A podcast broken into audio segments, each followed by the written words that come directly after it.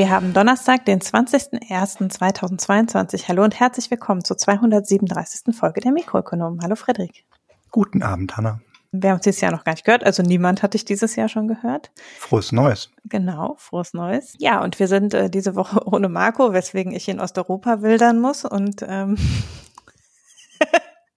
wir werden das, die koloniale Aufteilung der Welt nochmal nachbesprechen müssen. Aber wir fangen an mit ein paar allgemeinen Hinweisen. Denn äh, wir möchten uns herzlich bedanken für Spenden, Premium, Abos und Daueraufträge und gegebenenfalls noch eingetroffene Geschenke. Ich glaube, jetzt in letzter Zeit ist nichts mehr eingetroffen. Wir freuen uns nach wie vor sehr, wenn ihr uns unterstützt. Und wir haben, äh, seit wir das erklärt haben, dass wir 100 neue AbonnentInnen haben wollen, schon sechs neue AbonnentInnen gewonnen. Das heißt, jetzt bräuchten wir dann noch 94, um einen Cutter bezahlen zu können. Schauen wir mal. Auf jeden Fall ist es sehr wichtig, dass uns Leute finanziell unterstützen, weil Marco ja äh, scheinbar im September vorhat, das Zeitliche zu segnen. ähm, ja, also für alle, die das äh, noch nicht mitbekommen haben, Marco ist ähm, so viel geimpft worden, dass er jetzt demnächst äh, ableben wird. Und dann brauchen wir noch mehr finanzielle Unterstützung. Und brauchen wir eventuell auch wieder personelle Unterstützung. Genau. Äh, wir arbeiten an personeller Unterstützung, aber sind noch nicht ganz so weit. Trotzdem freuen wir uns, dass äh, ihr auch mit uns in Kontakt tretet, uns Kommentare auf www.mikroökonomen.de hinterlasst unter unseren jeweiligen Shownotes-Einträgen. Ihr könnt uns aber natürlich auch äh, quasi privat kontaktieren äh, mit Kritik, Lob und Hinweisen an mh.mikroökonom mit oe.de uns natürlich über Twitter oder Reddit äh, jeweils als Mikroökonom und unter unseren jeweiligen Handles erreichen. Und dann könnt ihr uns äh, direkt irgendwelche Rückmeldungen geben. Zur letzten Folge habe ich auch über Twitter relativ viel Rückmeldungen bekommen, nämlich einerseits äh, zu dem Finnland. Ah, du hast ja noch nicht gehört, das ist gemein, ich jetzt alles spoilern. Ne? Aber jedenfalls, ähm, ja, ich habe äh, da äh, zu meinem Pick und auch ähm, zu äh, den äh, Sachen, die wir besprochen haben, ein bisschen Rückmeldungen bekommen. Da habe ich mich sehr darüber gefreut und außerdem eine lange Glühwein-Diskussion. Das muss ja sein. Ach, ich hätte auch noch mal einen Glühwein übrigens heute besprechen können. Aber es ist jetzt langsam wird's langweilig mit den Glühwein. Naja, noch ist Winter. Also ich finde so, ja. geht schon noch, kann man machen. Ja, man kann die halt jetzt fast alle nicht mehr kaufen, ne, weil die irgendwie jetzt langsam abverkauft werden. Uns hat übrigens auch ein, äh, ein Hörer ein Foto, ein Beweisfoto geschickt, dass man, ich glaube in Cottbus, immer noch heißen Hirsch bekommen kann. Also in rauen Mengen.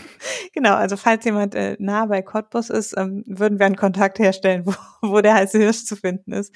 Auf jeden Fall ist unsere Glühweinlandschaft offensichtlich gut genug rübergekommen, dass uns Leute dauernd Hinweise zu Glühwein schicken. Damit haben wir eigentlich alles erreicht. Aber äh, kommen wir zum eigentlichen Inhalt dieser Sendung. Wir unterhalten uns hier ja im Allgemeinen grob über äh, Wirtschaftliches. Meistens vielleicht ein bisschen ein Teil der Folge sprechen heute nicht über, nur nicht über die Farbe von Annalena Baerbocks FFP2-Masken. Das vollkommen an mir vorüberging. Ja, das war ja eine große Diskussion, ob sie wohl ihre Feuertaufe in Russland schaffen wird. Mhm. Ähm, da hat dieser Spiegel-Tageskommentar relativ hämisch, fand ich auch am Dienstag, äh, wird sie ihre, ihren Auftritt bei Lavrov überstehen? Und unter anderem wurde tatsächlich auch rumgemeckert, dass die FFP2-Masken, die sie trägt, nicht zu ihrer Kleidung passen. Mhm. Aber dann hatte sie in Russland hatte sie eine passende FFP2-Maske auf. Jetzt hast du ja, ja. doch darüber gesprochen. Genau.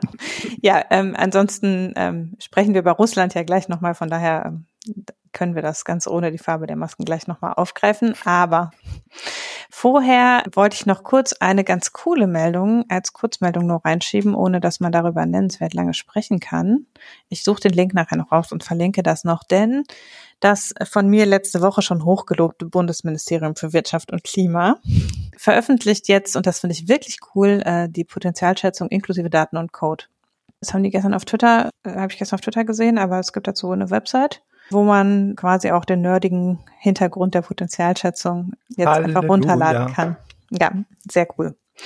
Also offene Daten, so muss das sein mit öffentlichen Daten. Offene Daten, geradezu transparent.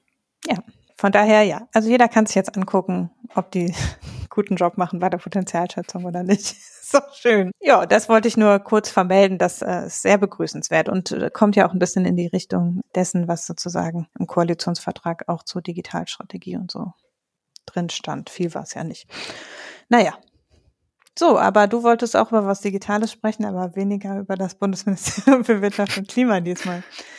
Ja, ich wollte eigentlich auch über Potenziale sprechen, aber eher im privatwirtschaftlichen Bereich. Es wurde jetzt äh, verlautet vor kurzem, vor wenigen Tagen, dass Microsoft ein großes Investment tätigen möchte. Und zwar wollen sie 68,7 Milliarden Dollar ausgeben, um Activision Blizzard zu kaufen. Ein großes Videospielstudio. Das Ganze einmal kurz aufgerollt und zum Verständnis. Microsoft ist schon länger in der Gaming-Branche aktiv. Die haben ja diese Xbox-Konsole und sind da relativ äh, ja, gut situiert in der Hinsicht. Die machen ganz gute Umsätze damit. Die haben ja auch immer schon eigentlich die Gaming-Plattform quasi auf dem PC mit ihrem Windows-Betriebssystem. Das heißt, auch da sind sie ganz tief mit drin. 2014 haben sie mal zum Beispiel Minecraft gekauft, also Mojang, dieser Entwickler davon, mhm. für zweieinhalb Milliarden Dollar. Das hat sich, glaube ich, innerhalb kürzester Zeit für die ausgezahlt wieder, weil Minecraft seitdem ja wirklich noch viel weiter gewachsen ist, auf verschiedensten Plattformen rausgekommen ist, Spin-offs hatte und, und, und. Auch 2020. Kann das aus diesem Haushalt nur bestätigen? es ist wirklich ein wunderschönes Spiel, was halt einfach sehr kreativ, sehr viel kreative Kraft fördert und sehr viel Vorstellungskraft auch erfordert, um ja das zu bauen, was man möchte, wenn man einfach nur Bauklötze hat letzten Endes, digitale Bauklötze. Aber darüber will ich jetzt gar nicht so genau Geil. reden. In 2020 haben Microsoft wieder so eine dieser großen Akquisitionen durchgeführt. Und zwar haben sie da dann ZeniMax Bethesda gekauft. Die sind die Entwickler bzw. Publisher von großen Spielen wie Fallout, Dishonored oder eben auch der Elder Scrolls Serie, worunter man heutzutage ganz besonders Skyrim kennt, was eben auf, äh, ich glaube, allen erdenklichen Spieleplattformen, die es gibt, von Xbox, PlayStation, Switch bis hin zu PC und was noch allem in mehreren Versionen rausgekommen ist. Es ist also ein Dauerbrenner, kann man sagen. Und auch das ganze Universum drumherum ist wirklich beliebt. Jedenfalls hat äh, Microsoft dann auch ZeniMax wieder aufgekauft für siebeneinhalb Milliarden Dollar. Auch hier wieder ein ganz schöner Batzen Geld für ein Spielestudio mit einigen Franchises letzten Endes, einigen Ketten, die sie da haben. Und jetzt, gerade mal zwei Jahre später, verlauten sie eben, dass sie noch das nächste Spielestudio aufkaufen wollen, nämlich Activision Blizzard. Eines der größten, die es überhaupt auf der Welt gibt und mit wirklich, wirklich bekannten großen ja, Spielereien, unter anderem eben Diablo, Overwatch, was man sehr gut kennt, Call of Duty, ein Riesenshooter. Weiß nicht, wie viele Zahlen gerade sind, aber irgendwie 100 Millionen Spielern oder sowas in der Richtung. World of Warcraft, das ganze Warcraft-Franchise, StarCraft hängt da mit drin und, und, und. Also es sind wirklich Namen, die eigentlich jeder kennt, auch wenn man nicht im Spiele-Business irgendwo unterwegs ist, geschweige denn selber spielt oder so. Das alles ist Microsoft jetzt also ein Gesamtbetrag von 68,7 Milliarden Dollar wert. Das ist eine verdammte Menge Kohle. Mhm. Microsoft kauft das aber jetzt eben nicht irgendwie mit Aktienoptionen oder mit irgendeinem Schnickschnack, sondern die zahlen das Cash.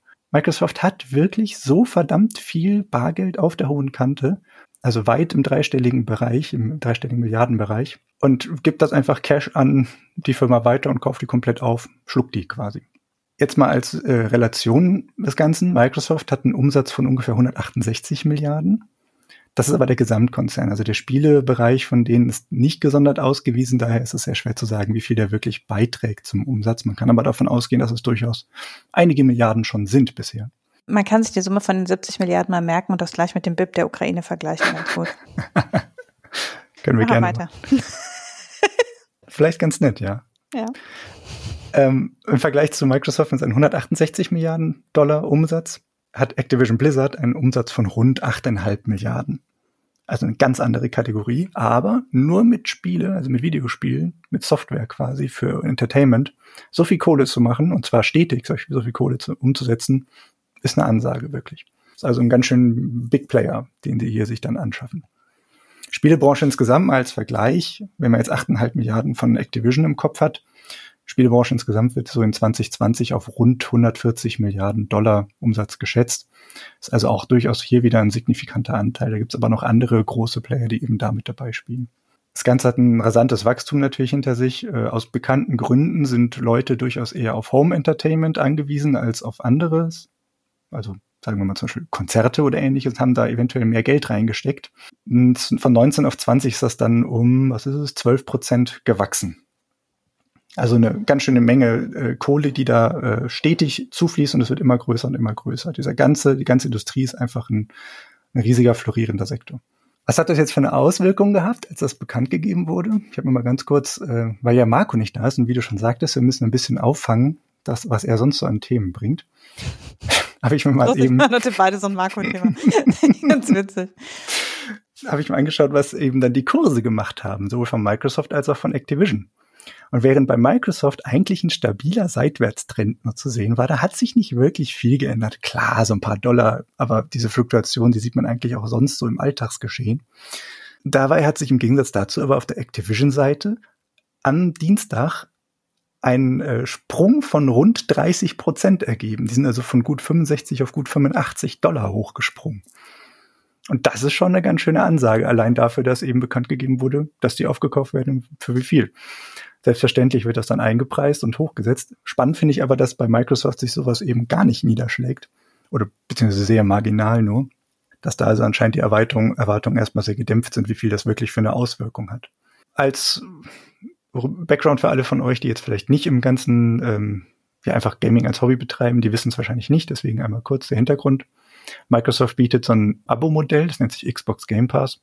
Die haben da derzeit rund 25 Millionen Abonnenten. Das ist der Stand von Januar 22. Angebot wird dann also durch, das, durch den Zukauf da einfach signifikant erweitert, nochmal mit richtig großen Titeln.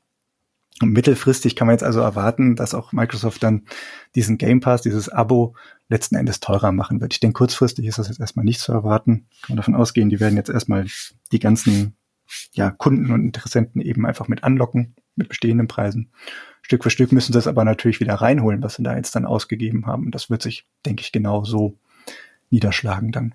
Also die werden schon wissen, wie sie ihre Kohle über lang, über kurz oder lang einfach wieder reinbekommen. Haben eben jetzt einen ziemlich großen Spielekatalog, den man mit einer monatlichen Zahlung quasi frei spielen kann. Neben unzähligen kleineren und mittelgroßen Studios und so verbleiben jetzt in der ganzen Landschaft eigentlich weiterhin noch einige große Konkurrenten. Also unter anderem kann man da ganz besonders Tencent hervorheben aus China, Sony und Nintendo sind natürlich auch allen bekannt mit ihren Konsolen und den Exklusivtiteln und den Spielen, die sie dafür entwickeln eben. Aber auch eigene ähm, Spielestudios, die sich eben nicht jetzt auf eine Konsole oder Hardware noch mit verstehen, sondern einfach wirklich reine Titel entwickeln und diese fortführen. Gibt es noch einige große, zum Beispiel Electronic Arts. Da wäre Battlefield, FIFA und Mass Effect und sowas zu nennen. Die sind bei rund 5,5 Milliarden Dollar Umsatz. Und Take-Two die sind mit äh, GTA, also Grand Theft Auto, Red Dead Redemption, Bioshock, Borderlands und so, also auch wieder großen Titeln, die mehrere Releases schon hatten, mehrere Veröffentlichungen schon hatten. Die sind mit 3,1 Milliarden Dollar Umsatz auch noch ganz schön kräftig dabei. Also die schlagen alle ganz schön viel Geld um. Das ist ein Riesending. Muss man natürlich noch dazu sagen, EA, also Electronic Arts, hat seinen Abo-Dienst auch schon in Xbox Game Pass integriert.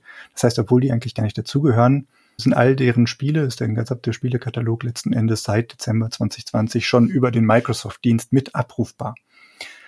Das Ganze kann man sich jetzt also mal so vor Augen führen, dass das eine ziemliche Konsolidierung der Spielebranche ist, der Videospielbranche bzw. der Entwicklungsbranche auch, weil sehr viel ähm, von den einzelnen Studios eben, die unter diesen großen Namen einfach äh, verbunden sind, jetzt dann unter Microsofts Fuchtel stehen letzten Endes und demnach dort auch auf deren Plattformen selbstverständlich den PC mit Windows und eben Xbox, der Konsole, dann äh, weiterhin veröffentlicht werden, bevorzugt veröffentlicht werden, dafür entwickelt werden, optimiert werden und im Zweifelsfall sogar exklusiv dafür erscheinen werden. Also hier kann man durchaus sagen, ähm, verhärtet sich so ein bisschen der Verdacht, dass Microsoft äh, früher oder später auch seine gute Position, die sie sich hier aufbauen, dann auf, äh, einfach ja ausspielen wird. Und das war jetzt einmal zu den Hintergründen, was so passiert ist. Jetzt äh, habe ich mich natürlich gefragt, wie wird das Ganze denn aufgenommen? Wie ist die Resonanz auf so eine Nachricht? An sich ist es nicht unerwartet, dass Microsoft weitere Studios aufkauft. Dass jetzt gerade Activision Blizzard gekauft wird, ist ein bisschen komisch, da die eben im letzten Jahr sehr stark negative Publicity hatten aufgrund von eben, sagen wir mal, Fehlverhalten in der Führungsriege innerhalb der Unternehmen. Da äh, stehen auch bestimmte ja, Nachforschungen noch an auf äh, rechtlicher Ebene. Und das hat auch deren Kurs natürlich ziemlich runtergedrückt über die Zeit, also Aktienkurs ziemlich runtergedrückt über die Zeit. Und deswegen ist das jetzt ganz interessant, dass sich Microsoft gerade dafür entscheidet, was aber wirklich einfach, denke ich, letzten Endes daran liegt, dass die wirklich bekannte große Titel haben, die sich konstant gut verkaufen. Anders als in der Spielebranche hat sich aber natürlich auch das Nachfolgekomitee der Kommunistischen Internationalen dazu kritisch geäußert. Denn das äh, hier gezahlte Geld fließt wieder nur an den Kapitalmarkt. und macht dessen Teilnehmer reicher. Also es muss als schlechte Allokation von Geldmitteln verstanden werden. Und die im Dezember zugesagten Beiträge reicher Spenderstaaten im Höhe von 23,5 Milliarden Dollar erscheinen dazu geradezu klein, insbesondere wenn man sich vor Augen hält, dass diese jetzt über die nächsten drei Jahre verteilt mit gerade mal knapp 8 Milliarden Dollar jährlich zu Buch schlagen. Nein, Hanna lacht nicht ganz ohne Grund. Das hat natürlich nicht irgendein kommunistischer Verband geäußert, sondern das war der Präsident der Weltbank. Der ja bekanntermaßen total kommunistisch eingestellt ist ansonsten. Also kurzer Hintergrund zu dem Herrn. David, ich würde ihn mal Malpass aussprechen, ich bin mhm. mir aber nicht hundertprozentig sicher. Ja? Würdest du ja, auch so sagen? Würde ich auch sagen, ja. ja okay. Also der Präsident der Weltbank, David Malpass, ehemals Chefökonom bei Bear Stearns. Wir kennen die vielleicht noch. Da war er 15 Jahre von 93 bis 2008. Wir erinnern uns, 2008 sind die mh, einen oder anderen Investmentbanken äh, dann vor die Hunde gegangen, unter anderem auch Bear Stearns. Insolvent wurde von JP Morgan übernommen und der Herr ist dann entsprechend dort auch äh, weggegangen. Mehrmals war er an republikanischen Regierungen beteiligt, unter anderem unter Reagan, unter Bush und auch letztlich dann unter Trump. Er war auch in dem Wahlkampfprogramm mit Trump äh, zusammen unterwegs. Und ab 2019 wurde er dann von Trump benannt als Präsident der Weltbank. Ja, der war ja sowas wie der Kompromisskandidat. Es war ja lange äh, gehofft worden, es würde jemand aus dem Entwicklungsland benannt werden. Dazu konnten sie sich nicht durchregen und dann war der so der das geringste Übel, glaube ich was, ein interessant, also was eine interessante Entscheidung ist, wenn man das eben vor dem Hintergrund sieht, was er vorher so für Tätigkeiten ja, ja. ausgeübt hat. Also es ist durchaus klar, dass der Mann eine gewisse Agenda vertritt und auch eine gewisse Weltanschauung hat. Nun, dass gerade er sich jetzt hier so kritisch äußert zu der privatwirtschaftlichen Allokation von Geldmitteln eines großen amerikanischen Unternehmens, also wenn eine Softwarefirma eine andere Softwarefirma aufkauft, oder allgemeiner formuliert, wenn ein Unternehmen einen anderen Wettbewerber im eigenen Feld akquiriert, dann ist das wirklich fraglich, welche Wirkung so eine Äußerung überhaupt erzielen soll. Mhm. Ich musste durchaus ein bisschen schmunzeln, Hanna ja anscheinend auch, sonst hätte sie gerade nicht so lachen können. Als Einordnung mal. Also das spiegelt für mich letztlich ein komisches Verständnis wirtschaftlicher Abläufe und eigener Zuständigkeiten wider. Die Weltbank hat ja eigentlich als Hauptaufgabe die Förderung der wirtschaftlichen Entwicklung von weniger entwickelten Mitgliedstaaten. Ist also ein UN-Organ, muss man dazu sagen nochmal.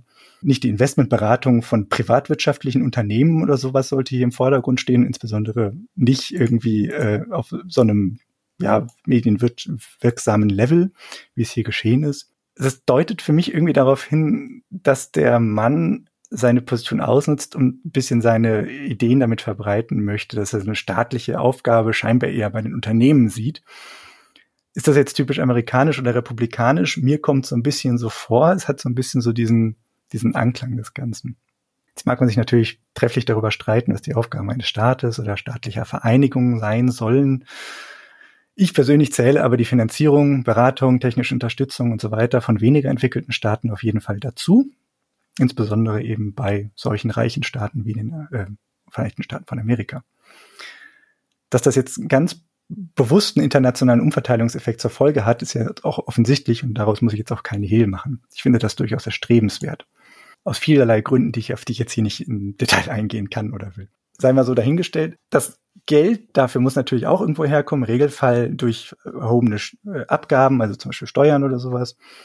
Äh, denkbar wäre jetzt natürlich eine Unternehmenssteuer, möglicherweise sogar global koordiniert. Und das könnte alles dann unter anderem maßgeblich dazu beitragen, dass reichere Staaten anderen Mitgliedstaaten Hilfe zukommen lassen könnten, wenn so politisch gewollt. Vielleicht hätte der Präsident der Weltbank ja auch so etwas in der Art fördern können, fordern können. Aber in der Form muss man es leider als eine Art soziales Greenwashing abtun. Ich habe leider keinen besseren Begriff dafür finden können. Mhm. Äh, frei nach, schaut, wir fordern etwas Soziales von den großen Tech-Konzernen. Letzten Endes ist er aber damit weit von dem entfernt, was eigentlich seine Aufgabe ist. Und ich sehe auch nicht wirklich, warum das irgendetwas Positives beitragen soll, wenn er jetzt hier die Entscheidung von Microsofts Gaming spart oder Microsoft generell eben kritisiert und Übernahme dort kritisiert. Das ist absurd. Die sollten sich lieber darum kümmern, dass sie dann eben Lobbyismus dafür betreiben, dass solche Firmen einfach all das Geld, was sie da verdienen, auch mal ein Stück von abgeben für die Allgemeinheit zur Verfügung stellen. Für mich ist das alles irgendwie weltfremde Wichtigtuerei von äh, der Seite von Herrn Malpass und möglicherweise hat man auch deshalb sonst noch nicht so viel von ihm gehört. Also ich kann mich gar nicht erinnern, wann ich zuletzt relativ mal was von ihm gehört hätte. Beim sowas Konkretes. Also es ist ja eine sehr konkrete Forderung. Eine ganz, ganz konkrete Forderung. Er hat ganz klar gesagt, dieses Geld hätte hier nicht eingesetzt werden sollen von diesem Unternehmen. Stattdessen hätten sie das Geld viel besser eigentlich den Staaten, also einfach den schwächeren, äh, wirtschaftlich schwächeren Staaten zur Verfügung stellen sollen, sei es durch Kredite oder was auch immer. Es ist eine absurde Forderung und ich verstehe wirklich nicht, was er damit bezwecken will. Ich sehe die Agenda nicht. Also ja, ich weiß nicht, es ist halt so ein bisschen, ähm, er sagt halt so, ja, guck dir mal diese Größenordnung an. Ich, das ist halt wie so ein, das ist ja was, was Trump manchmal auch gemacht hat, dieses sich sozusagen so ja, so eine gewisse Volksnähe ist es jetzt in dem Fall nicht, aber halt ähm, so ein, ich war völlig überrascht von der dem Umfang dieser dieser äh, Trans dieser ja, ja. also wie viel Geld diese Unternehmen haben. Das ist total überrascht. Das muss man also als Ex-Investmentbanker ist das eine besonders peinliche Aussage. Aber äh, jedenfalls äh, ja, also das das also einerseits hast du völlig recht, es setzt halt irgendwie Ebenen zusammen, die nicht direkt zusammengehören. Und andererseits ist es halt, ja, so, so ein, äh, guck mal, wie viel Geld die haben, warum tun die nichts, mhm. ist halt so eine sehr, das ist halt eine billige Forderung, äh, mit der man aber so eine gewisse, ich gehöre ja auch nicht zu diesem Großkapitalisten Sache an den Tag legt, sozusagen. Das ist mhm. für mich auch eine ganz unglaubliche Summe, so, ne? Das hat so einen, so einen Moralapostelscham, der genau. aber einfach so oberflächlich und durchsichtig ist, dass es einfach gar nicht ziehen kann bei niemandem. Am witzigsten fand ich eigentlich, a spokesperson for Microsoft did not immediately respond to Reuters request for comment on Maps remarks. Die auch so, hä? Was, will Was er? soll man darauf denn auch sagen? Ja. Stell dir mal vor, unser Herr Habeck, unser Wirtschaftsminister, würde sich jetzt hinstellen und dann bei SAP dazwischenreden. Das wäre doch absurd. Da würden doch alle sich das Maul darüber zerreißen, dass er sich einfach komplett äh, inkompetent verhält, dass er weit außerhalb seiner Zuständigkeiten agiert, dass er sich da raushalten soll, was Firmen tun und so weiter und so fort. Ja. Warum, warum wird dann sowas hier äh, so akzeptiert? Ich kann es mir nicht anders erklären und das war so quasi mein Fazit dafür. Ich kann es mir nicht anders erklären, als dass er probiert, sich damit wichtig zu machen, endlich auch mal irgendwie jetzt gerade dieses Thema wieder aufzugreifen was jetzt gerade halt durch die Medien geht, hat sie da perfekte Chance, um mal gerade hier den Finger drauf zu legen und auch mal damit mit einem Kommentar irgendwo in die Medien zu kommen. Mhm. Und wahrscheinlich habe ich jetzt genau das gemacht, was er sich gewünscht hat, nämlich, dass man über ihn redet. Aber ich glaube nicht, dass er sich gewünscht hat, dass man so freundlich über ihn redet. Dass wir über ihn reden. Das, uns nicht das ist vielleicht nicht das primäre Ziel, aber Yahoo Finance hat ja auch über ihn geredet, das ist vielleicht schon eher. Durchaus. Naja. Anyways, das war mal ein kurzer Abriss zu dem Ganzen ich finde es spannend zu sehen, wie sich äh, die Gaming-Branche, die doch immer weiter wächst und wirklich riesig geworden ist, einfach Stück für Stück ja konsolidiert, kann man nicht letzten Endes anders sagen. Klar gibt's weiterhin die ganzen Indie-Entwickler und klar gibt es noch weiterhin mittelgroße Studios, die eben lokal agieren eher. Insbesondere in Europa haben wir noch eine ganz gute, breit gestreute Landschaft in der Hinsicht. Aber man muss doch wirklich sagen, das große Geld wird eben bei diesen riesigen Konzernen umgesetzt und da sieht man durchaus eine Tendenz kann man ein bisschen im Blick behalten und auch mal vielleicht überlegen, ob man weiterhin, ja, solche Sachen mitmachen möchte. Denen weiter Geld geben will, damit die weiterhin Sachen aufkaufen. Hust, hust. So, jetzt pass auf die Überleitung. Äh, vom, ja, äh, von dem Neukommunisten zu den Altkommunisten nämlich. Oh, wie schön. Ja, äh, wir wollen noch über was Ernstes reden. Ein Land, das auch übrigens äh, von der Weltbank äh, umfangreich unterstützt wird oder wurde, jetzt gerade nicht mehr so stark, eher vom IMF, aber in der Umbruchphase auch von der Weltbank, nämlich über die Ukraine.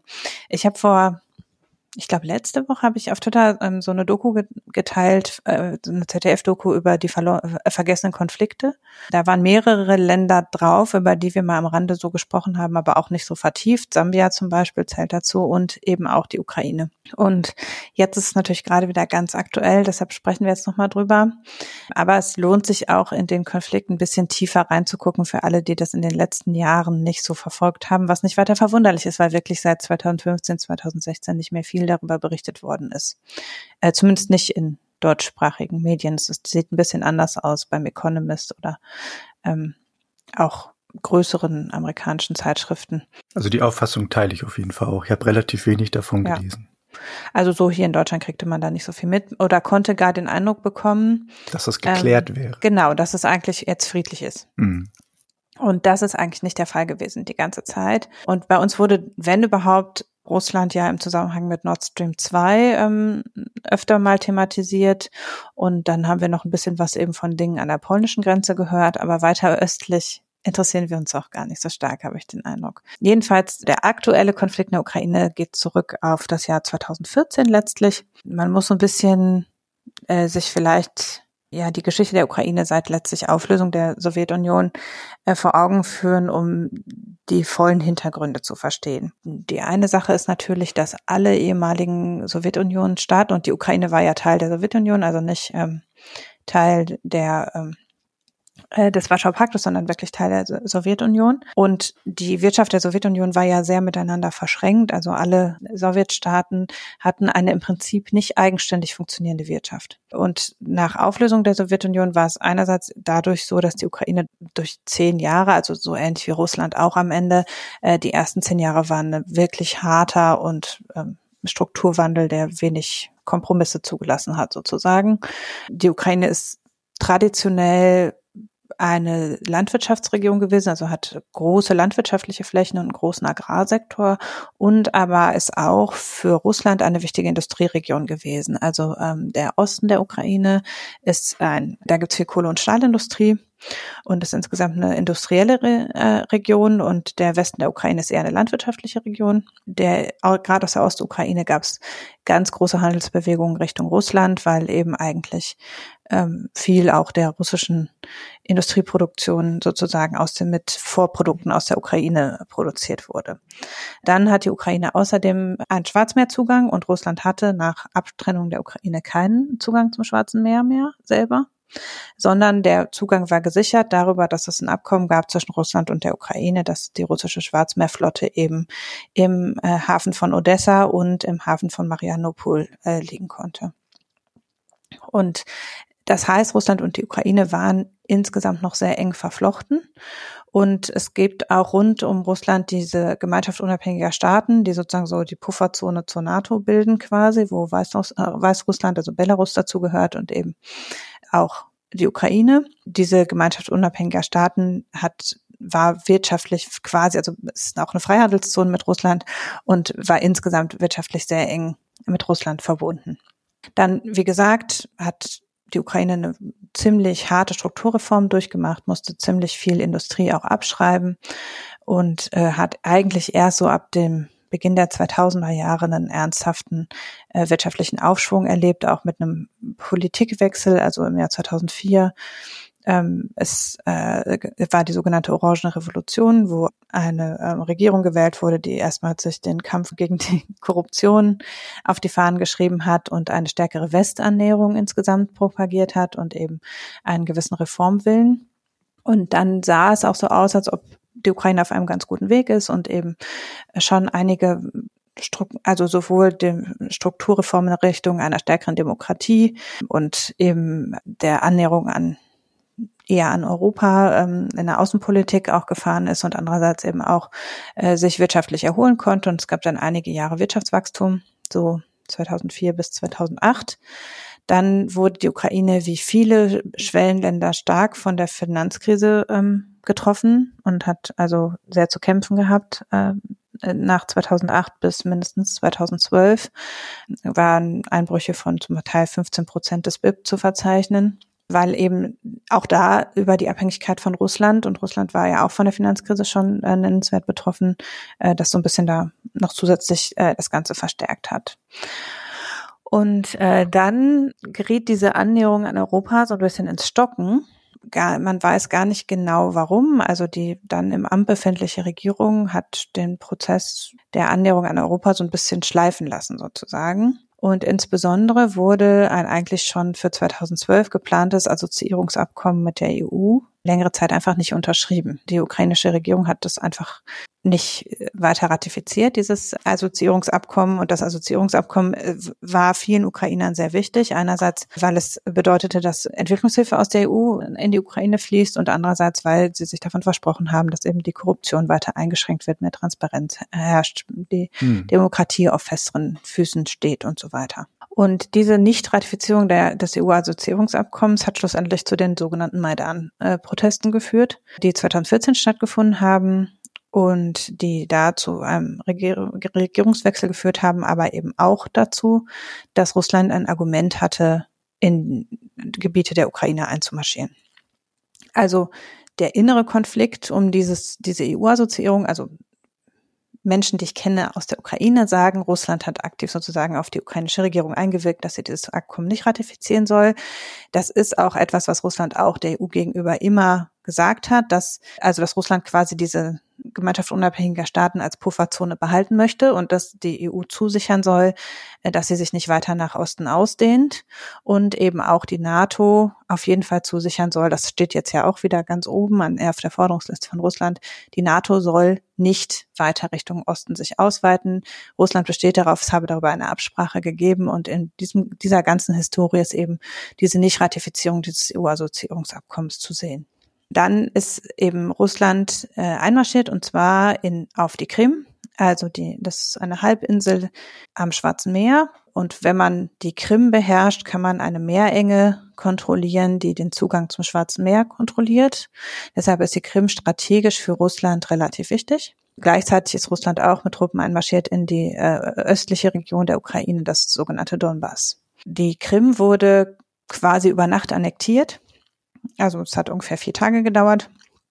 Das war auch deshalb möglich, weil die Krim eine größtenteils russischstämmige Bevölkerung hat. Also keinesfalls natürlich 100 Prozent und nicht jeder von der russischen Bevölkerung ist deshalb gleich pro-russisch und möchte gerne, dass die Krim wieder zu Russland gehört. Aber Russland hat in der Krim eben auch ausreichend starke Unterstützerstrukturen gehabt, dass es leicht war, die Krim quasi friedlich zu annektieren. Im Donbass ist es, äh, verhält es sich etwas anders. Da gab es wirklich nennenswert militärische Auseinandersetzungen und Kriegshandlungen und äh, da sind eben auf beiden Seiten auch verschiedenste Parteien letztlich involviert. Also das russische Militär sagt, es hält sich nur an der Grenze bereit und es ist im Moment nicht im Donbass und ist auch da schon lange abmarschiert. Aber es gibt eben da so ähm, Söldnertruppen, die offensichtlich von Russland finanziert werden und russische Soldaten, die angeblich auf Urlaub sind. Und dann gibt es äh, Separatisten auf ukrainischer Seite, die eben eine, einen Anschluss des Donbass an Russland anstreben, die äh, Ukrainer sind, aber offensichtlich Waffen und finanzielle Unterstützung aus Russland erhalten. Und dann ist das ukrainische Militär da tätig und aber auch äh, pro-ukrainische Söldner, die eben auch wiederum von welchen auch immer anders geleiteten Interessengruppen äh, finanzielle Unterstützung erhalten. Also Privatarmee im weitesten Sinne ist da auf beiden Seiten auch noch im Einsatz. Es gab dann eine Reihe von mehr oder weniger erfolgreichen Waffenstillständen. Mehrere bis 2016 äh, flammte der Konflikt immer wieder auch äh, sichtbar auf, auch für die internationale Presse sichtbar auf. Und dann hörte man nicht mehr viel. Aber de facto ist es seit 2016 so, dass Teile des Donbass von Russland kontrolliert oder zumindest in separatistischer Hand sind. Es wird, zwei Regionen haben äh, ihre Unabhängigkeit erklärt von, äh, von der Ukraine und äh, gelten auch als nicht mehr von der ukrainischen Regierung kontrollierte Gebiete. Und es gab da auch immer wieder kriegerische Handlungen. Also es ist nicht so, dass es, dass die einfach ihre Unabhängigkeit erklärt haben und jetzt stehen alle da und machen weiter ihre Arbeit und das ist alles schön, sondern es gab immer wieder militärische Auseinandersetzungen. Es ist eben so, dass immer weiter auch Söldner aus Russland in die Ostukraine so äh, rein äh, diffundieren sozusagen und da die Stellung halten. Und das ist schon auch wirtschaftlich relativ entscheidend, äh, weil das Donbass eben eine industriell wichtige Region ist und äh, viel der Produktion da jetzt nicht mehr stattfinden kann. Also die Produktion wurde entweder eingestellt oder fließt jetzt halt nach Russland ab, ne, je nachdem, in welchem Gebiet vom Donbass man sich befindet. Die Krim ist aus wirtschaftlicher Sicht nicht ganz so entscheidend, weder für die Ukraine noch für Russland. Die Krim ist vor allem eine touristische Region und ein bisschen eine landwirtschaftliche Region und ist für den Tourismus in der Ukraine schon sehr wichtig gewesen, wobei eben die meisten Touristen auf der Krim wieder und Ukrainer, aber eben viele Russen, äh, sodass eben da jetzt die Krim zwar nicht mehr zum Bruttoinlandsprodukt beiträgt, aber eben auch nicht dem den weiteren Produktionsschritten oder den Lieferketten oder so nennenswert schadet.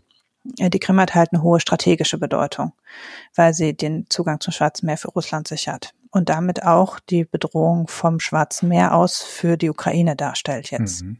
Ja, das ist so der politische Hintergrund ganz grob. Im Schnelldurchlauf. Im Schnelldurchlauf tatsächlich, man kann das super gut in der Wikipedia nachlesen. Ich war wirklich überrascht, wie detailliert der Artikel ist zu, zum Krieg in der Ukraine seit 2014. Das ist ein ganz ausführlicher Artikel, wo ganz viele der Einzelstränge auch nochmal weiter auseinandergedröselt sind die Regionen alle genau benannt sind und wer da jeweils äh, gerade aktuell äh, die Region kontrolliert. Und da sieht man auch, dass auch eine Karte, wo man ganz schön sieht, wie viele Konfliktherde es da gibt. Also in wie vielen Städten es in letzter Zeit trotzdem aktive kriegerische Handlungen gab zum Beispiel. Das Ganze ist aber natürlich auch an der Wirtschaft der Ukraine nicht spurlos vorübergegangen.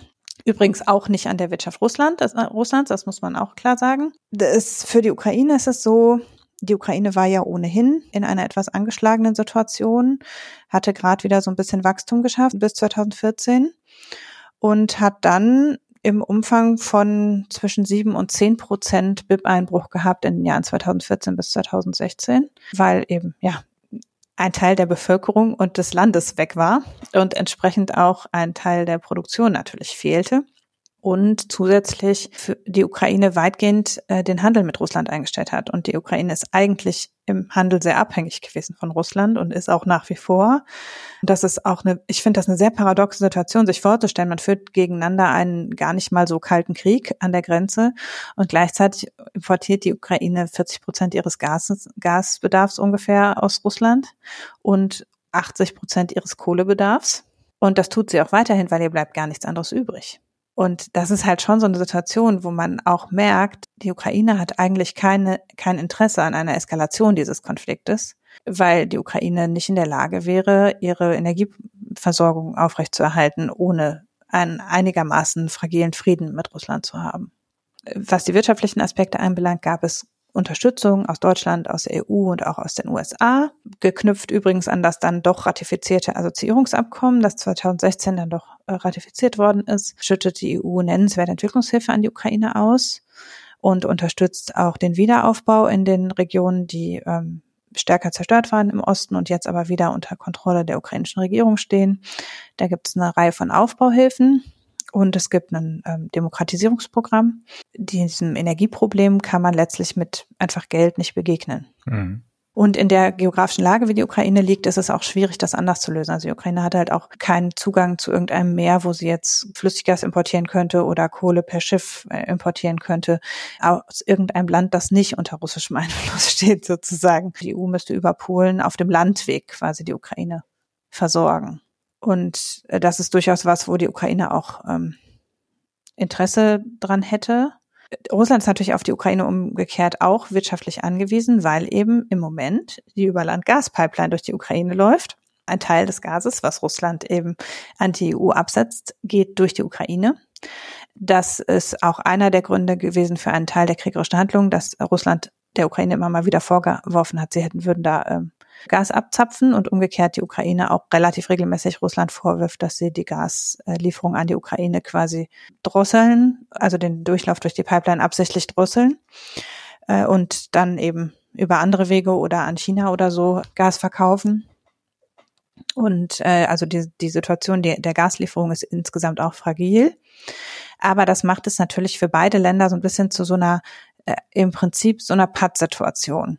Äh, mit aber Russland am deutlich längeren Hebel am ja. Ende. Ja, schon, aber es ist halt, bislang war Russland auf diese Pipeline angewiesen. Russland wäre darauf nicht mehr angewiesen, wenn Nord Stream 2 in Betrieb gehen würde. Ja. Und das ist einer der Gründe, warum sehr viele Leute innerhalb der NATO sehr kritisch gegenüber Nord Stream 2 sind, weil es Russland sehr viel unabhängiger machen würde von der Ukraine und Polen und damit die ganze Region da sehr viel fragiler machen würde, wenn eben Russland dann einfach sagen könnte, wir drehen auf dem Landweg das Gas ab. Damit hätte Russland auf einmal sehr viel mehr Drohpotenzial, weil es ja weiter Europa beliefern könnte, aber die Ukraine einfach abdrehen würde. Das muss ja auch gar nicht mit offenkundig bösen Absichten geschehen, sondern das kann ja auch ganz einfach unter dem Deckmantel geschehen. Ja, wir haben jetzt gerade nicht genug gefördert. Mhm. Wir beliefern lieber unsere Partner in Westeuropa. Genau.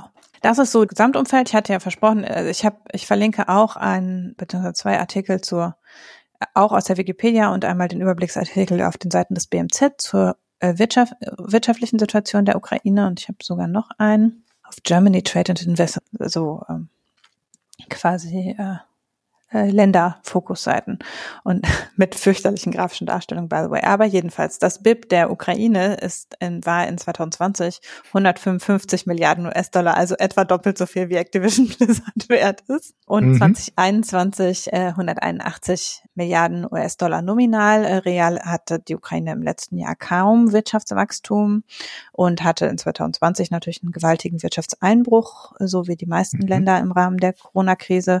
Ah, du hast es gesagt gesagt. Entschuldigung, ja, aber jedenfalls also 2020 aus, aus bekannten Gründen hatte die Ukraine einen Einbruch um ungefähr sieben Prozent des BIP und jetzt im letzten Jahr einen leichten äh, BIP-Anstieg. Und es wird aber vermutet für 2022, dass es jetzt maximal Stagnation erreicht werden kann, wenn sich die Situation noch länger so fortsetzt. Das BIP pro Kopf ist ja vielleicht auch mal ganz interessant, um sich so klar zu machen, was für ein Land reden wir da, liegt im Moment bei nominal bei viereinhalbtausend US-Dollar.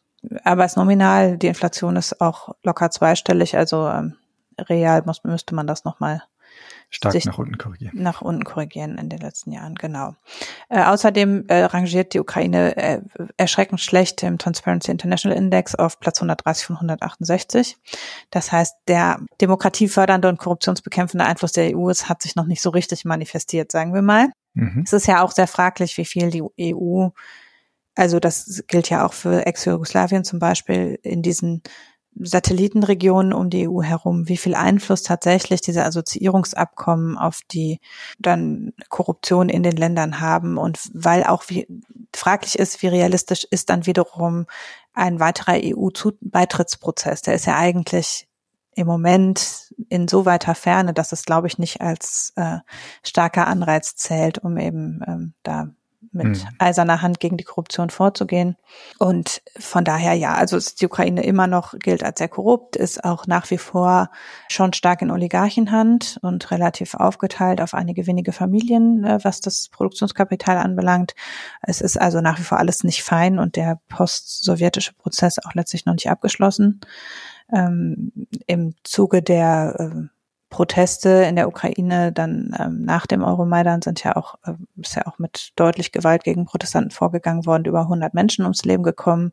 Auch da war Russland ja involviert, also es ist nicht ganz klar, die Eskalation dieser Proteste wirkte sehr gesteuert. Es wird davon ausgegangen, dass da auch russische Söldner eben involviert waren in der Gewalt gegen Demonstranten. Also Russland hat sich schon da massiv auch in innere Angelegenheiten äh, eingemischt, um die Ukraine zu destabilisieren. Das ist, scheint relativ offensichtlich zu sein. Ja, und wo stehen wir jetzt? Ich bin noch nicht fertig. Wir haben auch erst 48 Minuten miteinander gesprochen. Ja, du kannst ähm, ewig. Genau. Gar kein Problem. ja, also jetzt ähm, sozusagen ist dieser Konflikt, der wie gesagt nie so richtig ausgestanden war und für die Ukraine erhebliche wirtschaftliche Probleme birgt. Russland äh, ist zum Teil von der EU schon sanktioniert worden, auch auf Basis dieses Konfliktes. Umgekehrt eben ist Nord Stream 2 fertiggestellt worden und zum Beispiel gerade Deutschland hat sich, ähm, insbesondere die SPD in Deutschland und ganz besonders äh, die Länder an der Ostsee, die dann davon glauben, profitieren zu können, äh, haben sich ja sehr stark gemacht für Nord Stream 2. Damit hat sich für Russland natürlich die Verhandlungsposition auch latent ein bisschen verbessert. Und gleichzeitig, da habe ich ja mit Marco letzte Woche drüber gesprochen, es kocht ein bisschen in Kasachstan. Belarus ist für Russland nach wie vor wichtig und Russland hat so ein bisschen in diesen ganzen Grenzregionen im Moment ein Interesse, auch seinen Einfluss eher auszudehnen, weil es eben fürchtet, sonst dehnt sich die EU aus. So. Das ist der eine Grund. Der andere ist, dass Russland innenpolitisch und auch mit der Corona-Krise überhaupt nicht fein ist und es viele innere Probleme in Russland gibt und ähm, es ja eine bewährte Strategie ist, dann ein bisschen das Ganze nach außen zu eskalieren und inneren Zusammenhalt zu, zu generieren. Das ist was, was Putin, also dieses sich als starken Mann gerieren, ist ja eine Strategie, die von Putin bekannt ist jetzt. Mhm. Man kennt ihn ja jetzt auch schon einige Jahre. Mhm. Er hat also jetzt, und das ist ein bisschen unklar, ob mit ernsthaften oder nicht ernsthaften Absichten, sagen wir mal, aber jedenfalls hat Russland 100.000 Soldaten an die ukrainische Grenze verlegt und zwar auf russisches Gebiet und auch auf belarussisches Gebiet. Also quasi an zwei Fronten sind 100.000 Soldaten stationiert worden und äh, außerdem ist die Söldnerausstattung innerhalb der Ukraine offensichtlich auch wieder angestiegen. Und damit ist relativ offensichtlich, dass Russland zumindest ernsthaft Mittel auffährt, um im Notfall eine Invasion durchführen zu können, auch wenn eben nicht ganz klar ist, wie ernst es Russland damit wirklich ist. Das weiß nicht, ob Spezialisten mit mehr Einblick das vielleicht beantworten könnten, aber so richtig klar ist es nicht. Es ist aber auf jeden Fall ein ganz valides Drohszenario, weil völlig klar ist, dass die Ukraine dem militärisch nichts entgegenzusetzen hätte es der Ukraine schlecht geht und das Militär ausgelaugt ist seit äh, jetzt inzwischen ja fast einem Jahrzehnt und außerdem es Winter ist und die Ukraine abhängig ist im Energiebereich und das ist halt auch eine günstige Situation, um dann eben ähm, da mal kurz ein bisschen noch der Produktion zu akquirieren und dann geht es auch wahrscheinlich relativ schnell so. Mhm. Ähm, Annalena Baerbock war gestern ja äh, in Moskau, vorgestern in Moskau und hat sehr deutlich gesagt, die Verlegung von 100.000 Soldaten in ein Grenzgebiet zu einem Staat, mit dem man offiziell keinen Konflikt hat, kann man nicht anders als, als Drohung verstehen. Diese Meinung teilt die NATO. Jens Stoltenberg war heute in Berlin und hat auch in einem langen Interview mit dem Spiegel und der Körperstiftung äh, das sehr deutlich gesagt, dass äh, die NATO das als eine ziemlich deutliche Bedrohung ansieht und auch sehr ernst nimmt. Äh, das Interview verlinken wir auch. Also Jens Stoltenberg hat mit Olaf Scholz gesprochen und hat danach eben ein langes Interview, beispielsweise eine Dreiviertelstunde ungefähr, Live-Talk beim Spiegel gehabt.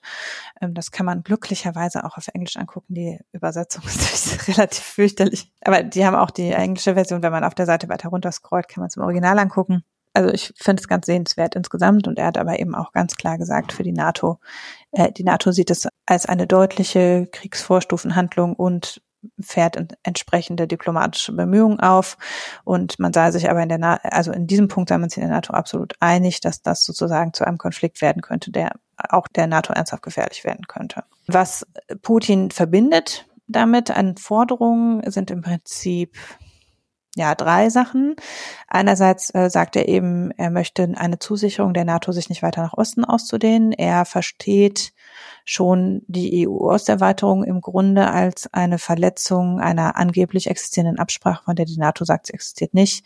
Dass es eine Pufferzone quasi zwischen Russland und der EU gibt und die ähm, Ost Assoziierung anderer Staaten der EU versteht er eben als eine Auswertung der NATO. Natürlich sind auch diverse der osteuropäischen Länder sehr daran interessiert, dass die NATO Truppen stationiert in Polen zum Beispiel und in Estland. Und entsprechend, also die Länder wünschen sich natürlich Schutz der NATO und fühlen sich durch Russland bedroht und sind deshalb sehr offen dafür, dass amerikanische oder eben NATO-Truppen da stationiert werden. Und das möchte Putin nicht. Also er möchte, dass die NATO verspricht, die Ukraine nicht aufzunehmen das ist der eine Punkt. Dann äh, möchte er, dass es ein gegenseitiges Verzichtsabkommen für Mittelstreckenraketen gibt, also dass weder die NATO noch Russland Mittelstreckenraketen positionieren in einer Form, dass sie entlang der russisch, ukrainisch, polnisch und dann estisch-lettischen Grenze die Möglichkeit bestünde, quasi bei Mittelstreckenraketen de, den jeweiligen Feind zu erreichen.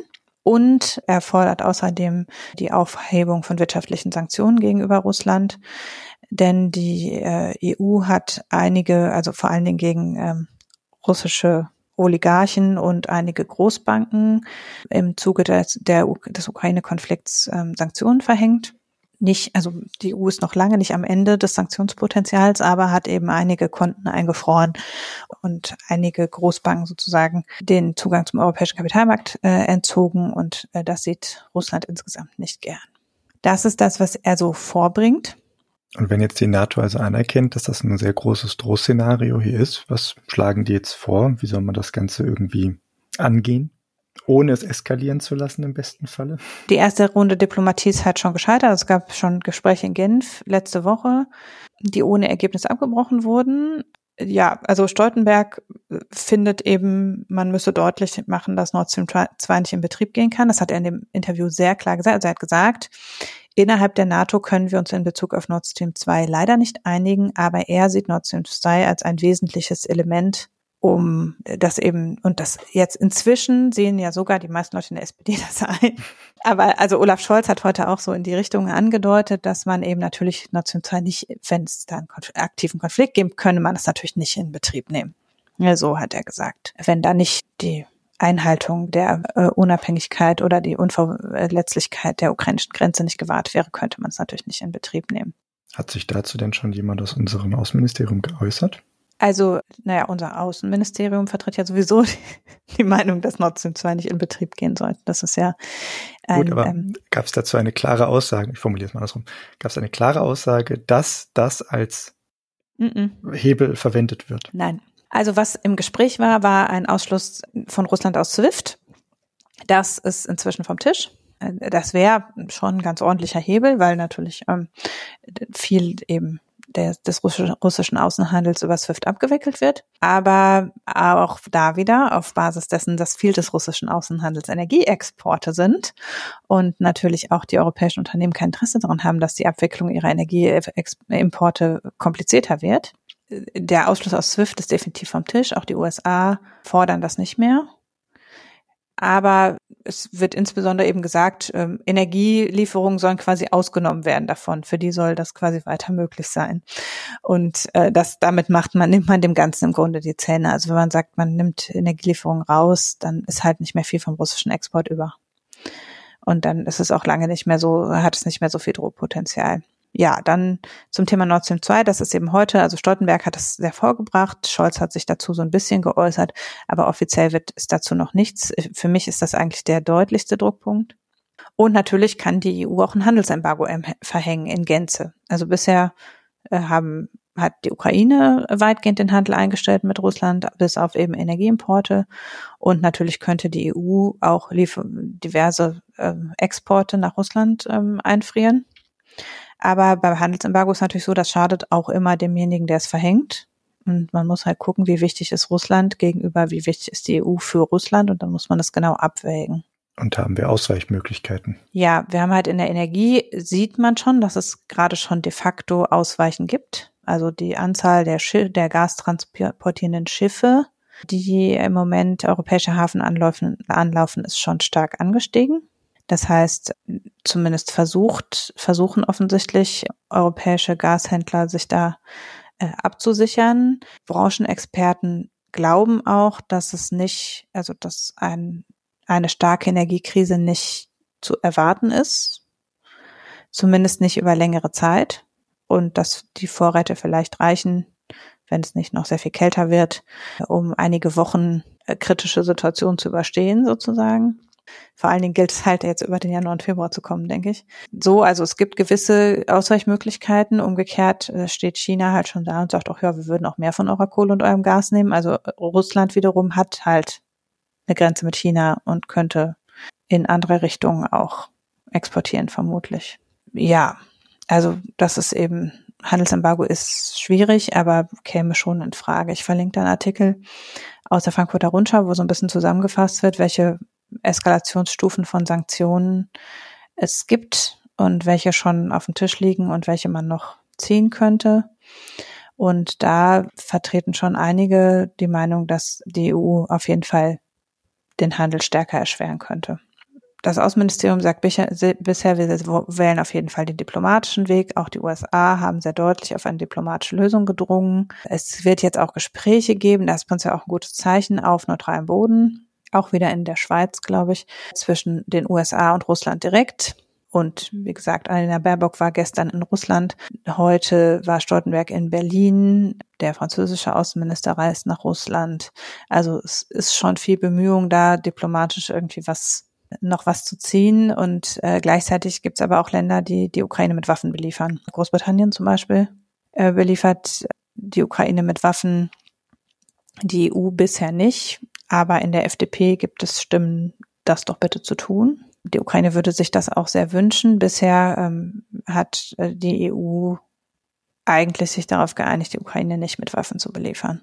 Aber das äh, wäre quasi eine Möglichkeit, das Drohszenario auf der anderen Seite etwas anzuheben. Das ist so der momentane Stand. Es ist auf jeden Fall absehbar, dass das auch wirtschaftlich die, also die Ukraine insbesondere sehr in Mitleidenschaft ziehen wird, aber auch eben Auswirkungen hat auf die Energieversorgung. Also nicht die Energieversorgung, aber vielleicht die Energiepreise in der EU und eben wir außerdem uns vielleicht von Nord Stream 2 werden verabschieden müssen. Und das hat ja nicht nur Schlechtes, aber ähm, es ist ja, ja, also es gibt, bindet natürlich dann auch wieder wiederum Ausweichmöglichkeiten äh, für die EU und ähm, äh, das heißt, es will sozusagen, also es gibt da innerhalb der EU ja wirklich auch eine breite Diskussionsfront zum Thema Nord Stream 2. Äh, nicht nur die NATO-Staaten sich nicht einig sind, sondern letztlich auch die EU-Staaten sich nicht 100 Prozent einig sind. Sonst, wenn es nur Deutschland wäre, hätten wir es vielleicht schon durchgefochten. Ja, das ist im Moment so die Situation in der Ukraine. Bleibt noch spannend, auf jeden Fall ein paar Wochen. Ja, vielen Im besten Dank Fall. für diesen Parforce-Ritt durch die kürzliche Geschichte der Ukraine und die derzeitige Entwicklung dort. Ich wollte gerade nochmal nachgucken, weil wir ja so schön Dinge in Verhältnis gerade sehen, was Investitionsvolumen, BIP und so weiter betrifft. Und ich glaube, bin mir nicht ganz sicher, ob das hier noch aktuell ist. Wikipedia schätzt das Investitionsvolumen für den Bau von Nord Stream 2 auf knapp 8 Milliarden. Das ist also im Vergleich zur Akquisition von Activision Blizzard ein Schnapper. Kann man, finde ich, auch einfach in die Bücher äh, abschreiben. Einfach abschreiben. Fertig. Zum, zumal der Umsatz, also das ist, der Bau ist ja fertig, das heißt, die Wirtschaftsleistung durch den Bau ist ja sozusagen schon gemacht. Das Grundargument gegen Nord Stream 2 ist ja immer, dass es nicht mehr Gas wird, wird nur weil es einen anderen Weg nimmt. Mhm. Also, dass wir nicht wesentlich die Gasimporte erhöhen könnten, selbst wenn wir wollten, sondern wir eigentlich Russland damit nur einen Ausweichweg geben. Russland argumentiert natürlich, dass es dann viel weniger, ne, dass die Versorgung sicherer wird dadurch. Das mag auch so sein, mhm. äh, weil eben sehr viel weniger Staaten unterwegs äh, dazwischen liegen. Man muss auch dazu sagen, dass erheblich weniger Strecke ist. Ja, ja. Und dementsprechend also weniger Leitungsverluste zustande ja. kommen, die ja nicht unerheblich sind bei dem Transport von Gas. Es ist auch die Frage, ob wir die Gasimporte überhaupt erhöhen wollen und dann, ob das darüber möglich ist. Also natürlich könnte Europa darüber einen sichereren und vielleicht auch weniger abhängigen Versorgung sicherstellen. Umgekehrt ist es natürlich, Polen ist halt stark dagegen, logischerweise, und die Ukraine ohnehin und setzt halt ja die Anrainerstaaten der bisherigen Gaspipeline ganz erheblich unter Druck und bietet damit eben auch ein innereuropäisches Konfliktpotenzial. Und gleichzeitig ist eben sowieso die Frage, ob es jetzt unbedingt notwendig ist, eine weitere Gaspipeline in Betrieb zu nehmen, wenn wir wissen, dass wir aus dem Gas eigentlich aussteigen müssen und uns das eher schwieriger macht, weil da natürlich langfristige Lieferverträge und so weiter dran gebunden sind. Solche Ansichten hat natürlich auch, haben auch durchaus Wirtschaftsforschungsinstitute in Deutschland geäußert. Also aus wirtschaftlicher Sicht ist der äh, Effekt überschaubar bis äh, nicht existent wie gesagt, es ist für die SPD gibt es da einen eigentlich auch nicht richtig rational zu begründenden starken, starke Tendenz, äh, da pro-russisch zu agieren. Naja, die rationale Begründung dahinter ist zumindest auf öffentlicher Seite von Herrn Scholz geäußert worden, nämlich, dass das privatwirtschaftlich ist und dementsprechend äh, komplett unabhängig von der derzeitigen politischen Entwicklung zwischen Russland und anderen Staaten zu beurteilen. Das ist natürlich ja. weltfremd, aber das ist die öffentlich geäußerte rationale Begründung der SPD. Ja, inoffiziell ist es natürlich so, dass äh, ehemalige Bundeskanzler starke Beziehungen nach Russland unterhalten, die zufällig auch aus der SPD kommen und äh, ehemalige Minister aus der SPD auch. Und es gibt halt schon, also ne, Mützenich zum Beispiel hat sich ja noch letzte Woche äh, dafür ausgesprochen, dass äh, Nord Stream 2 auf jeden Fall, also als sich schon abzeichnete, dass diese Truppenbewegungen sind, war die SPD immer noch sehr auf russenverständiger Seite unterwegs. Und erst heute wirklich, nach dem Gespräch mit Jens Stoltenberg hat Olaf Scholz das so ein bisschen abgedämmt. Auch Sigmar Gabriel hat wohl gesagt, nein, also unter der, der, der politischen Bedingungen könne man dann vielleicht doch nicht an den Start gehen. Und andererseits muss man natürlich auch so ein bisschen um das Drohpotenzial aufrechtzuerhalten, muss man natürlich auch versichern, dass man es, und das ist der Gegenpunkt, es kann natürlich auch in die Richtung gehen, dass die Einigung dahingehend lau, lau, lautet, dass Nord Stream 2 auf jeden Fall in Betrieb gehen muss. Mhm. Was wiederum für die Grünen schwer zu schlucken wäre, muss man ehrlicherweise auch sagen. Und wird auch eigentlich letzten Endes unvereinbar sein mit dem, was sie sich vorgenommen haben in der neuen Regierung. Ja, und ähm, die ohnehin ja schon ein bisschen schwelende Konflikt zwischen Außenministerium und Kanzleramt, was die führende Rolle quasi in der Außenpolitik anbelangt, da sah es ja heute zunächst, nachdem Olaf Scholz sich eben so ein bisschen kritisch gegenüber Nord Stream 2 geäußert hat, so aus, als wäre er wieder eher auf der Linie, die auch das Außenministerium vertritt, und hat eben so sich zumindest grob russisch kritisch geäußert. Aber das kann eben dann auch wieder, ne, wenn das Teil von der Einigung ist, ist es eben schwierig. Also das, das birgt durchaus auch innerhalb der Ampelkoalition noch ein bisschen Konfliktpotenzial. Und wie gesagt, also ich fand Stoltenberg, das, das, das ist wirklich erst relativ am Anfang von dem Interview, man braucht nur zehn Minuten da so gucken, wo er, wo die nach Nord Stream 2 gefragt haben und er gesagt hat, ja gut, meine Meinung dazu ist ja bekannt. Und es gibt eben Dinge, wo wir in der NATO auf Agree to Disagree uns einigen müssen und mhm. Nord Stream 2 gehört dazu dass es eben Staaten gibt, die dafür sind und die dagegen sind und dass die NATO deshalb das im Moment nicht einsetzen kann. Da würde sich viel drehen, wenn Deutschland da sich klar positionieren würde, glaube ich. Man muss ja auch auf einer ganz groß gedachten Ebene jetzt mal äh, noch dazu sagen, wirtschaftliche Kooperation führt dazu, dass Länder sich nicht in einen Krieg begeben. Und sofern eben da so eine Kooperation einfach nötig ist nach dem derzeitigen Stand zwischen Ukraine, Polen und so weiter, wo derzeit noch die Leitungen durchgehen, dann kann man auch, finde ich, auf einem ganz groben Level erstmal sagen, dass das sehr ja, befriedend wirkt. Ja. Für die gesamte Situation. Das ist schon was Erstrebenswertes. Nicht nur aus europäischer Perspektive, sondern einfach aus humanistischer Perspektive. Ja, das ist nicht so eine richtige Kooperation, sondern mehr so eine Co-Abhängigkeit. aber. Naja, aber. Ja, ja, klar. Ja, gut, vielleicht ist Kooperation nicht ganz das richtige Wort, aber zumindest sind da wirtschaftliche Strukturen, wirtschaftliche, Verbindungen vorhanden. Und diese dann zu kappen und damit quasi letzten Endes die, das bisschen Zusammenarbeit, was existiert, damit auch noch auszuschalten, das würde sicherlich ganz unabhängig von all den anderen Entwicklungen und den Drohgebärden und so weiter auch dazu führen, dass sich die Länder weiter voneinander entfernen. Noch so zwei, drei Nachergänzungen quasi. Die Ukraine hat sich im Zuge dieses Ganzen wirtschaftlich auch so ein bisschen stärker mit Polen verschränkt, als es vorher war.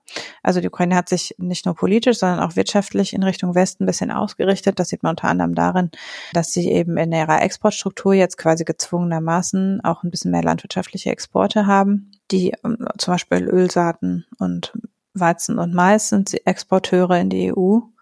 Und äh, die Handelsbeziehungen mit der EU haben sich insgesamt angenähert in den, in den letzten Jahren.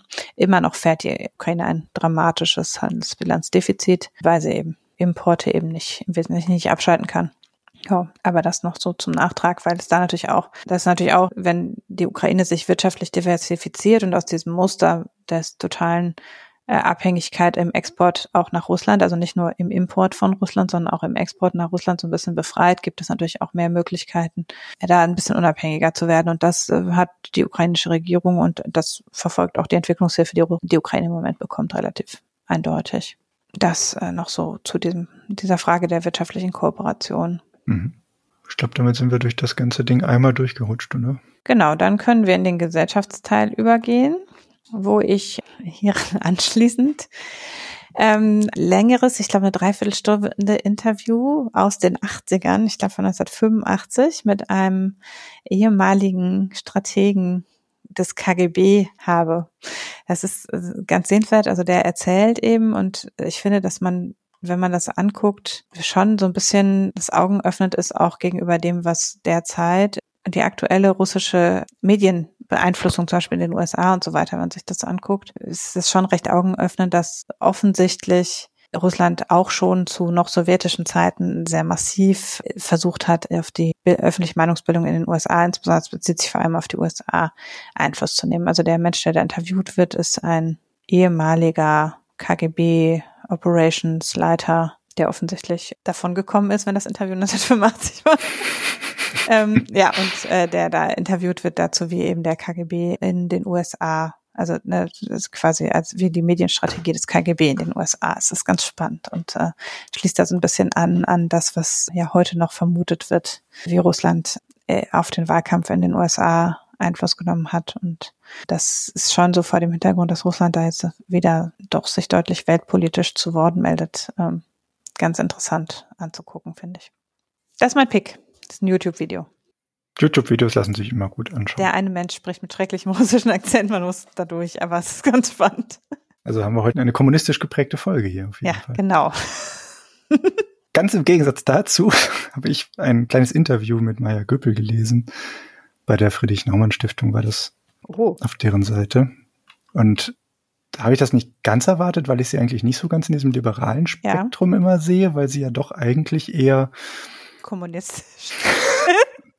naja, sagen wir es mal so. Also Nein. Also die Idee von Gemeinwohlökonomie, die sie ja durchaus prominent vertritt, oder von anderen Wirtschaftsformen und anderen Wirtschaften, das ist etwas, was ich zumindest als progressiv einfach mal generell einstufe und das passt wiederum zum Gedanken ähm, des Liberalismus oder beziehungsweise zum Gedanken der, ja, zum Freiheitsgedanken, wie das früher so vertreten war in der FDP. Und ich denke, da kann man die Verknüpfung durchaus sehen. Aber wie du schon sagst, äh, ja, manch ein Liberaler wird sicherlich Gemeinwohlökonomie auch schon als Kommunismus bezeichnen. Mhm. Ganz ab davon, sie hat ein kurzes Interview gegeben, das ist, ja, vielleicht kurz zur Einordnung. Ich mag, was sie sagt und ich bin im Grunde sehr eigentlich positiv gestimmt gegenüber ihren Ideen und ihren Gedanken und der Art und Weise, wie sie nach außen tritt, weil ich das mag, dass sie das sehr äh, bestimmt immer tut. Sie versucht, eine gewisse Richtung vorzugeben, äh, dass man einfach Dinge ändern muss, dass es nicht so weitergehen kann, wie es derzeit ist und das sind generell so Sachen, die resonieren ganz gut bei mir.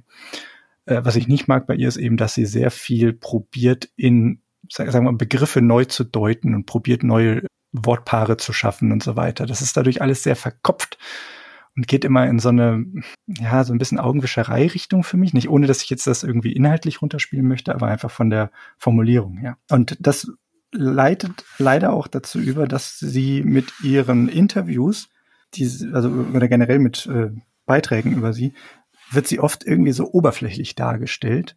Und auch das ist das gleiche Problem wieder hier in diesem Interview. Es ist halt sehr kurz und da darf sie so zwei, drei Fragen so beantworten. So, ja, was denken Sie zur ökologischen Transformation? Wie muss das vorangehen und wie müssen wir anders wirtschaften? Und überhaupt, was denken Sie zu Liberalismus 2.0?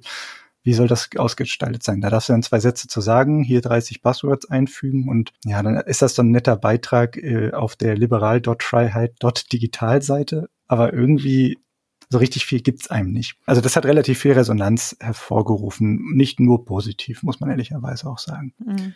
Da bin ich dann aber eben über einen kleinen Twitter-Thread gestolpert von Kai Gehring, der ist Professor für politische Ökonomie und nachhaltige Entwicklung an der Uni in Bern. Und der hat eben quasi einen Teil davon rausgepickt. Und zwar hat sie quasi geäußert, also die Frage war, wie, wie bringen wir die Menschen dazu, dass sie gemeinwohlverträglich wirtschaften?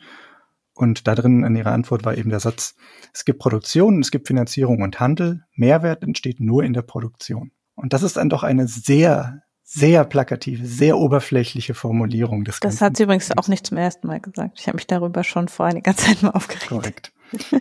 Was ich bei Kai Gehring so schön fand in diesem Thread ist, dass er das mit einer sehr, einer höflichen Art und Weise formuliert. Mhm was er daran nicht in Ordnung findet und warum er eben äh, darin ein Problem sieht, genau diese Sprache so zu wählen und solche verkürzten Darstellungen ebenso in, in so einem Interview rauszugeben. Hm. Und auch sieht er eben da einige Probleme ganz generell eben mit diesem Anprangern, was sie eben oft in der Öffentlichkeit macht, so nötig es auch ist, findet er eben, dass das ein wenig ignoriert, dass es durchaus Wissenschaftler gibt, Wirtschaftswissenschaftler gibt, die sich mit diesen Themen schon seit langem befassen und dort eben auch durchaus probieren, nach Lösungen zu forschen. Und in ihren Darstellungen ist es oft so bisschen schwarz-weiß, als ob da jetzt noch nichts vorangegangen wäre und jetzt machen wir Aufbruch und jetzt kommt die Transformation, jetzt machen wir alles besser. Und das ist das, was er anprangert. Ich finde diesen Thread ganz nett, der ist nicht mega lang, aber so, ich weiß nicht, 20 Tweets oder sowas in der Richtung. Und da probiert er das eben so ein bisschen in Kontext zu setzen, diese Aussage mit der nicht produktiven Finanz- und Handelswirtschaft. Äh, Fand ich gut, kann man mal drüber lesen. Sowohl das mhm. ähm, kurze Interview, das ist wirklich schmerzlos, außer natürlich die Inhalte, darüber kann man sich trefflich äh, unterhalten.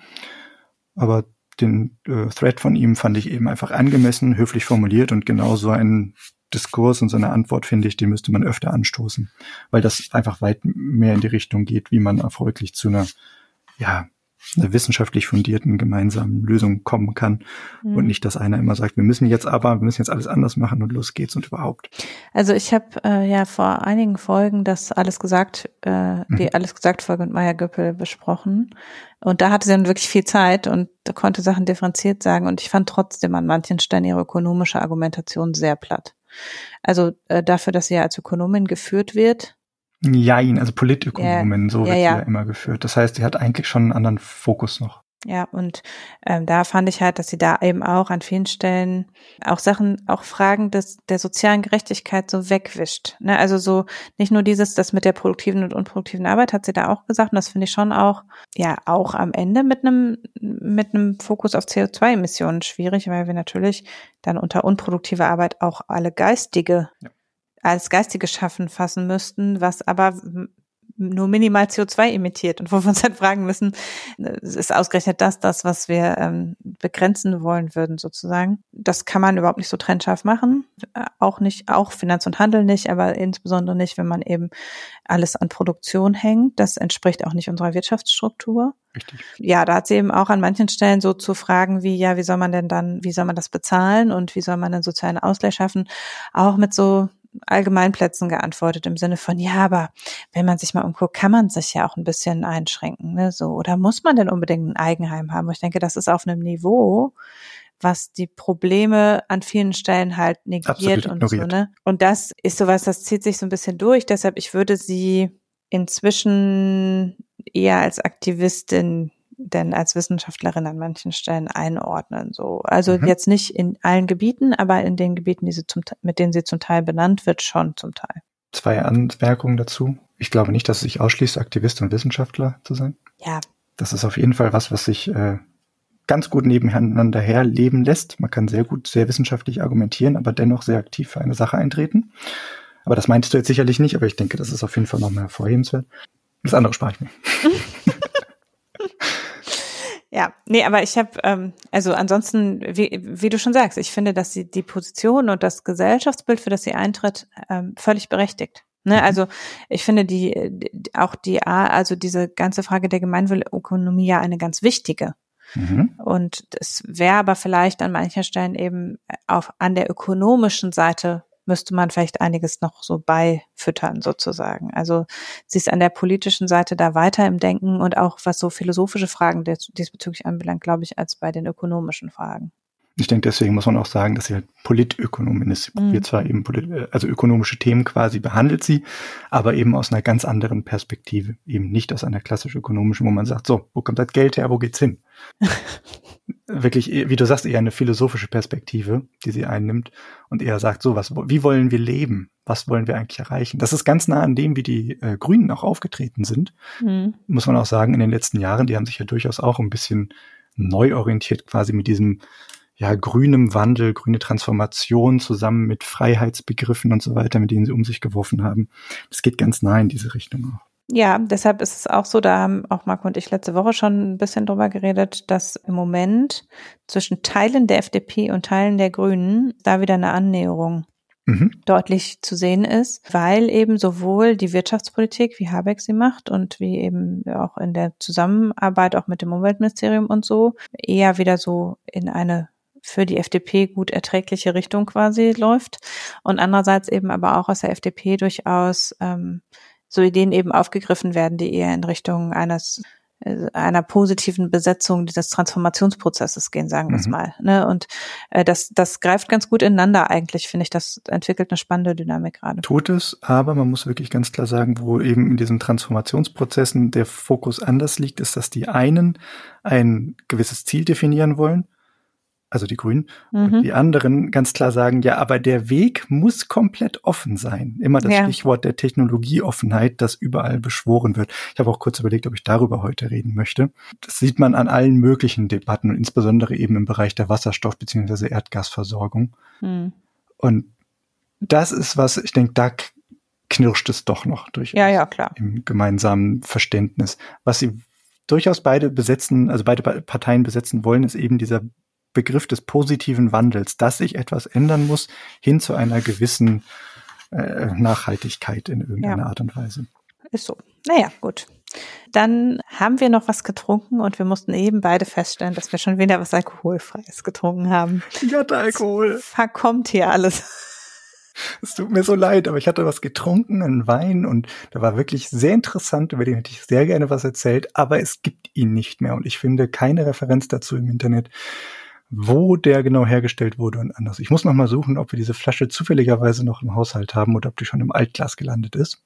Vielleicht kann ich es noch nachreichen fürs nächste Mal. Aber diesmal leider alkoholfrei von uns beiden. Ja, fang mal an. Ich fange mal an. Wie ihr wisst, habe das irgendwann schon mal erwähnt, ich war in Italien, es war wunderschön im September. Und äh, dort hatte ich das große Vergnügen, nicht nur eins, sondern zwei tolle Getränke kennenzulernen, die ich vorher nicht kannte. Über Vinsanto hatte ich ja schon geredet und äh, herzlichen Dank nochmal an unsere Hörerin, die diesen tollen Tipp gegeben hat, wo ich einen Vinsanto in Deutschland herbekomme, der wohl sehr gut ist. Ich kann bestätigen, er ist sehr lecker. Das andere Getränk, was ich da kennenlernen durfte, wurde mir empfohlen von meiner Kollegin, die Italienerin ist und aus Sizilien kommt. Und äh, sie sagte, ich müsste unbedingt eine Kinotto-Limonade probieren. Das habe ich dann auch vor Ort getan, obwohl ich normalerweise jetzt nicht so der große Limonaden-Fan bin, aber so ein kleines Fläschchen, das schafft man dann immer.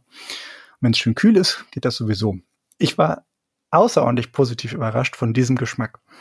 Kinotto ist eine Orangenart, aber nicht irgendeine, sondern eine in Sizilien äh, vorkommende Bitterorangenart. Und äh, aus dieser Limonade herzustellen, ergibt einen Geschmack, der irgendwo liegt zwischen Tonic Water und äh, alkoholfreiem Ramazzotti gemischt mit einem Hauch Orangenlimonade. Und das ist mhm. ein faszinierender Geschmack, den ich so in einer Limonade vorher noch nie hatte. Ich kann das jedem ans Herz legen. Sucht man danach in einem gut sortierten Getränkeläden, werdet ihr das sicherlich auch in Deutschland finden. Von San Pellegrino gibt es das zum Beispiel. Ich weiß nicht, ob in Deutschland schon andere, äh, andere Marken das auch vertreiben. Ist aber ganz und gar nicht ein süßes Getränk, sondern vielmehr wirklich wieder ein bitteres und äh, durchaus erfrischendes, wenn es kalt genossen ist. Auch kann ich empfehlen, es mit Gin zu mischen. Das habe ich letztes Wochenende einmal probiert. Sehr lecker passt hervorragend zusammen vom Geschmack, ergänzt sich ganz toll. Cool. Guck, habe ich noch den Alkohol mit reingeschoben. Mhm.